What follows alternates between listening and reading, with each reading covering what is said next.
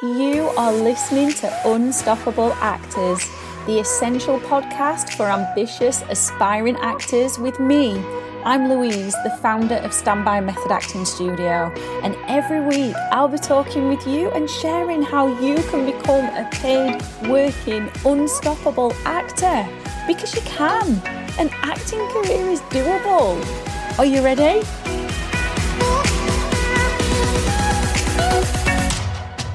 Hey, hey, unstoppable actor. As always, I'm super excited to dive into today's episode.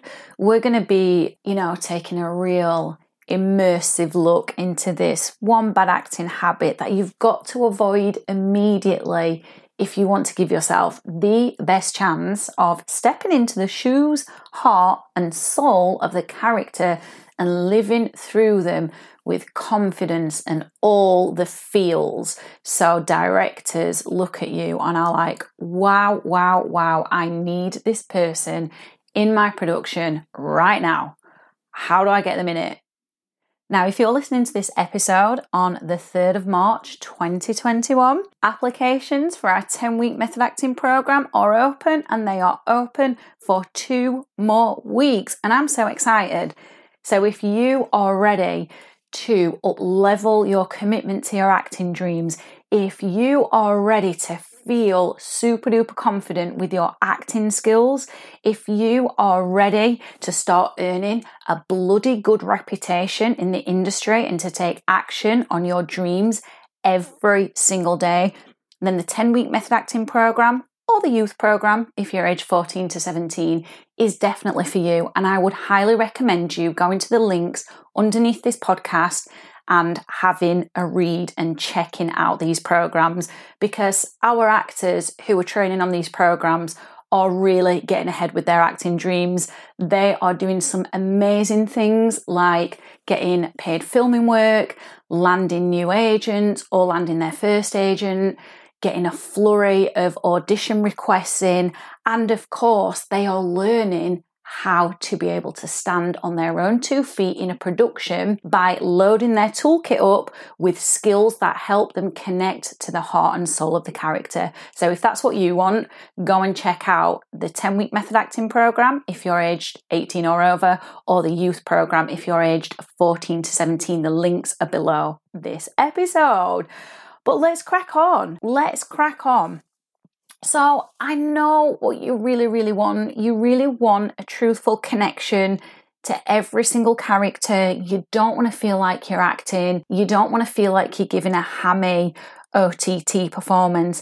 And I know you really, really, really want to feel like you're living through the role and you want to come away super bloody happy with the work that you've produced. I know this because I have walked your shoes. I've been acting since I was 14 years old, and this mistake that I'm going to go into, or bad acting habit, sorry, is one that I used to make all the time before I got professional, thorough training. And I'm pretty certain you'll be able to relate to my story that I'm going to share in a second. But the thing that makes this bad acting habit come to the surface is that we try too hard sometimes. Now, that's not a bad thing. That's coming from a really good place because I know you're really passionate about acting. I know you want to deliver the most amazing performances ever. You want to deliver the best performances that you can. And you want to know that what you're doing is good enough. But when we're trying too hard, we tend to force things or we tend to default back to bad acting habits to try and make our best performances happen, but actually they don't. The opposite happens because we're forcing our acting can become a little bit mechanical. Now, if you're not sure what mechanical is, don't worry. I'm going to be diving into that a little bit later into the episode. Let me tell you my story then. I first got into acting when I was 14 and I decided to take GCSE drama because I knew that I wanted to become a professional actor. I'd never done any acting classes in my life, and I knew I had to start somewhere. So, school seemed like a good place to start. And you know, I was brought up on a council estate, so my mum and dad had zero money to be paying for fancy acting classes for me. Their money had to go for food to put tea on the table, not acting classes. So I started with GCSE drama and I'm going to take you back to when I did my drama GCSE exam. Now, if you are from outside the UK and you're thinking, what the hell is a GCSE? It's literally just the exams that you take when you're in the final years of um, secondary school, age 16. So I was doing this um, performance with two of my friends, and we decided to set it in World War II. And we were three sisters who were helping each other through the war. Um, our mum had died, our dad was off fighting, so we were literally left to fend for ourselves. I can't remember the full story, but that's that's like the the basics of it.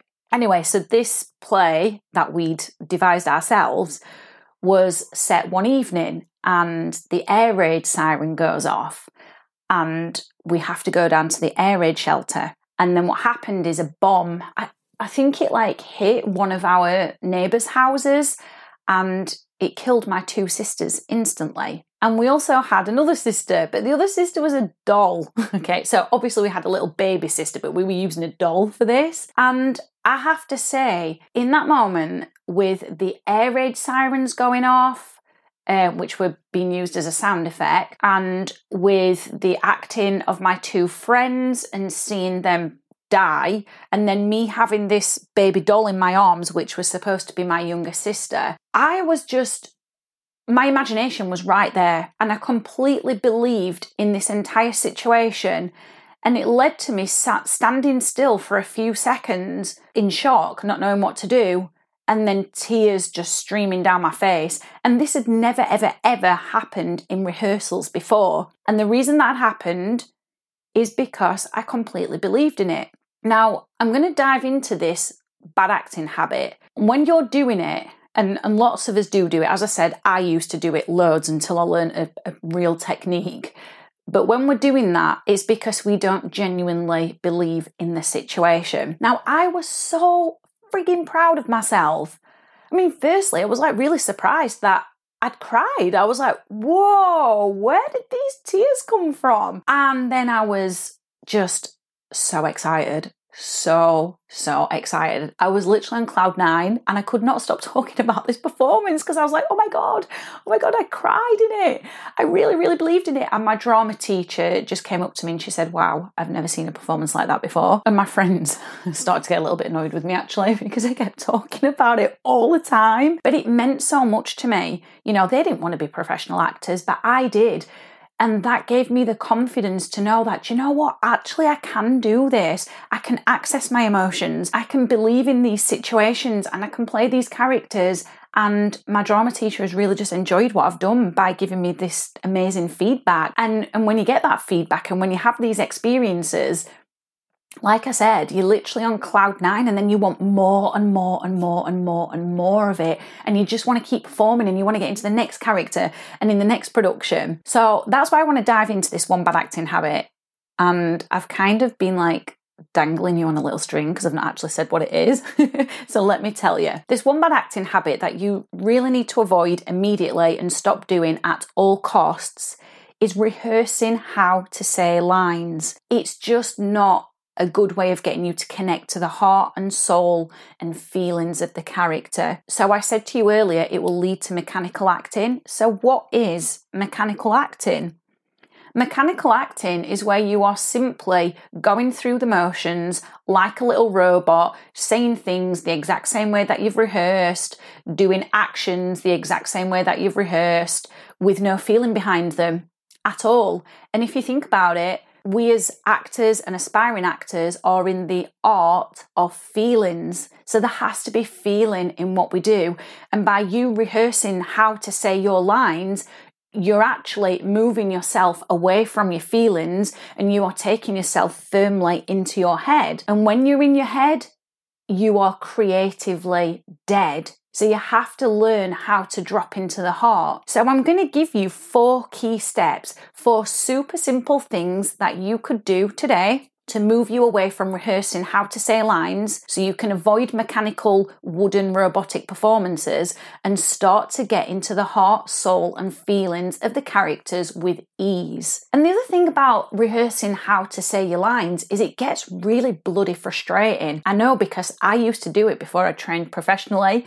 I used to stand in my bedroom and just go over and over and over and over and over lines and literally rehearse which line I was going to give the most, uh, sorry, which word I was going to give the most emphasis to, how I would inflect the line, um, you know, the feeling behind the line. So it might go something like this. And I'm just going to use a really basic, um, a basic line. Hey, how are you? And then I go, no, no, no, that doesn't sound right. That doesn't sound natural. It doesn't sound real. Hey, how are you? Oh, yeah, that, that sounds a bit better, but there's no feeling in it. Hey, hey, how are you? Hey, how are you? Hey, how are you? Hey, how are you? And I would just go over and over and over this, and I'd drive myself bloody crazy. It also takes a lot of time to do this, and it's just not effective. I've already said it, but it's taking you out of your heart and away from your feelings and into your head. And we do not want to be in our heads when we're in the middle of scenes. We don't even want to be in our heads before scenes. So, what can you do then? The first thing that you need to do is relax. If you have been following Standby Method Acting Studio for any amount of time, you will know that I always talk about relaxation. And it's simply because it's the foundation of method acting. It's the foundation of the training within method acting, and it is the foundation for you being able to give your best performances where you and the character are one. So you need to relax your mind, you need to be able to relax your body and your emotions as well, so you can get access to them. You see, the pressure of wanting to do well and the pressure of wanting to make this, the lines sound natural and the pressure of trying to make the lines sound right is a form of tension. And tension leads to nerves. And when we're in our nervous state, if we can't control them, they will usually dominate a performance and take us out of the character. And we will just be really, really removed from the character. So you've got to relax. You have got to make relaxation an essential part of your process of connecting to the character. And you want to be relaxing all the time before performances before you start reading scripts so you can actually give your imagination the best chance of picking up on all the clues and getting caught up in the story. You want to be relaxing before you do any character preparation work. You want to be relaxing before rehearsals. You want to be relaxing before you do any acting exercises. You must be making relaxation a solid non negotiable part of your process. Because if you don't, you will simply keep defaulting back to these bad acting habits that lead you back into mechanical, wooden, robotic acting, taking you away from the heart, soul, and feelings of the character. And I've said this a million and one times in this episode so far, so hopefully it's starting to sink in. So, relaxation is the first step. The second step in moving away from rehearsing how to say lines is figuring out why the character is even saying the lines in the first place. What's behind them? Do they want a response from another character? Is there a feeling behind these words? What's actually going on? So you need to figure out why this character is saying the lines that they are saying. Side note, this is also going to make it easier to remember the lines as well. So you don't have to keep covering them up and seeing them back and then looking to check see if you've got it right because that's also a really really time intensive line learning technique and it's not one of the best to be honest but anyway, that is a completely different episode of its own. So, why is the character saying the lines that they're saying? Figure it out. Get curious. Get really, really curious. And then, thirdly, you want to figure out what are your character's lines a response to? Kind of tied in nicely to the last step of figuring out why they're saying them. So, are your lines a response to something else that another character has said? Are your lines a response to an event that the character is going through or a situation, scenario the character finds themselves in? Are your lines a response to something that's not going right for the character or something that is going right for the character? So, what are your lines a response to? You see, if you rehearse how to say your lines, how can you truthfully respond to one, what the other actor is giving you if you're in a scene and this is not a monologue? And how can you truthfully respond to that these lines are a response to. How can you do that? You just can't. You have to ask yourself do you want to be a mechanical actor? Do you want to be the actor that acts with no feeling? I know you don't. I definitely know you don't. And I know you don't want to be in your head analysing everything and critiquing yourself and giving yourself a bit of a bashing and beating yourself up. Because the thing about rehearsing how to say your lines is that usually when it comes to the performance, you will never say them how you've rehearsed them. I mean, sometimes you will, but not all of the time. And then that's going to lead to you beating yourself up. And that's not good because when you start beating yourself up, all that leads to you doing is believing that you are not good enough. And you have to ask yourself is that thought, am I good enough? A thought that's going to help you achieve your acting dreams? Is it a thought that's going to help you give your best acting performances? Of course it isn't. So we don't even want to be entertaining that thought. So if you figure out what your lines are a response to, it's going to make it easier for you to generate the feeling. And then the fourth step, oh, this is such an amazing step. I love it because it just develops your imagination, it keeps your curiosity sharp, because obviously we have to stay curious as actors, really, really curious. You know, like children when they're constantly asking, why? Why is the moon in the sky? Why doesn't it fall out of the sky? Why is the sun orange? Why do the birds tweet? Why this? Why that? That's just because their imaginations are ticking over and they are so pure, their imaginations, and, and they're just so interested in everything. And we've got to have that same childlike curiosity. So, this fourth step, then, that will help nurture and foster that childlike curiosity, which you can then use with your characters, is to people watch. Go and watch regular conversations. You could do that within your own family. So, you could observe your own family having regular conversations without them knowing what you're doing. And I want you to notice, like, why they're having these conversations, why they are saying the words that they are saying. Are they trying to get a response from someone? Are their words a response to something else, like an event or situation? Are their words a response to something going right or something going wrong? Are they in conflict? And then start observing whether or not they're pre planning how to say these words or whether they are just coming out spontaneously in response to something. And really, that should tell you everything you need to know because most of the time they're not pre planning what they're saying the words that they're saying are just coming out spontaneously. But when we are in our own heads trying to say lines how we've rehearsed them, we are not responding to anything. We are not responding to the other actor in the scene. We are not responding to the situation the character finds themselves in. What you could then do once you've been people watching, if you can remember the conversations, you could then write them out write them out as if they were a script, and then you could uh, rehearse. Rehearse these words that you've heard, now knowing what you know, that they are probably a response to another person or a situation. This is a really interesting way to help you develop your craft, and it's the easiest way to do it because you can watch people everywhere and you can, you know, be nosy and listen into conversations. You don't need to be in an acting class to do this.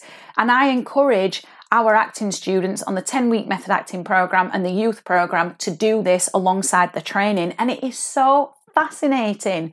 So, so fascinating because the thing is, lines have to be spoken as if it is the first time you have ever, ever said them. And they have to be said as if they are spontaneous and just coming up in that moment and not like you've read the script a million and one times. And that's the thing that a lot of actors struggle with, and that's why they rehearse how to say lines. As I've already said so many times, when you rehearse how to say lines, you're no longer in your heart, soul, or feelings. You're just in your head.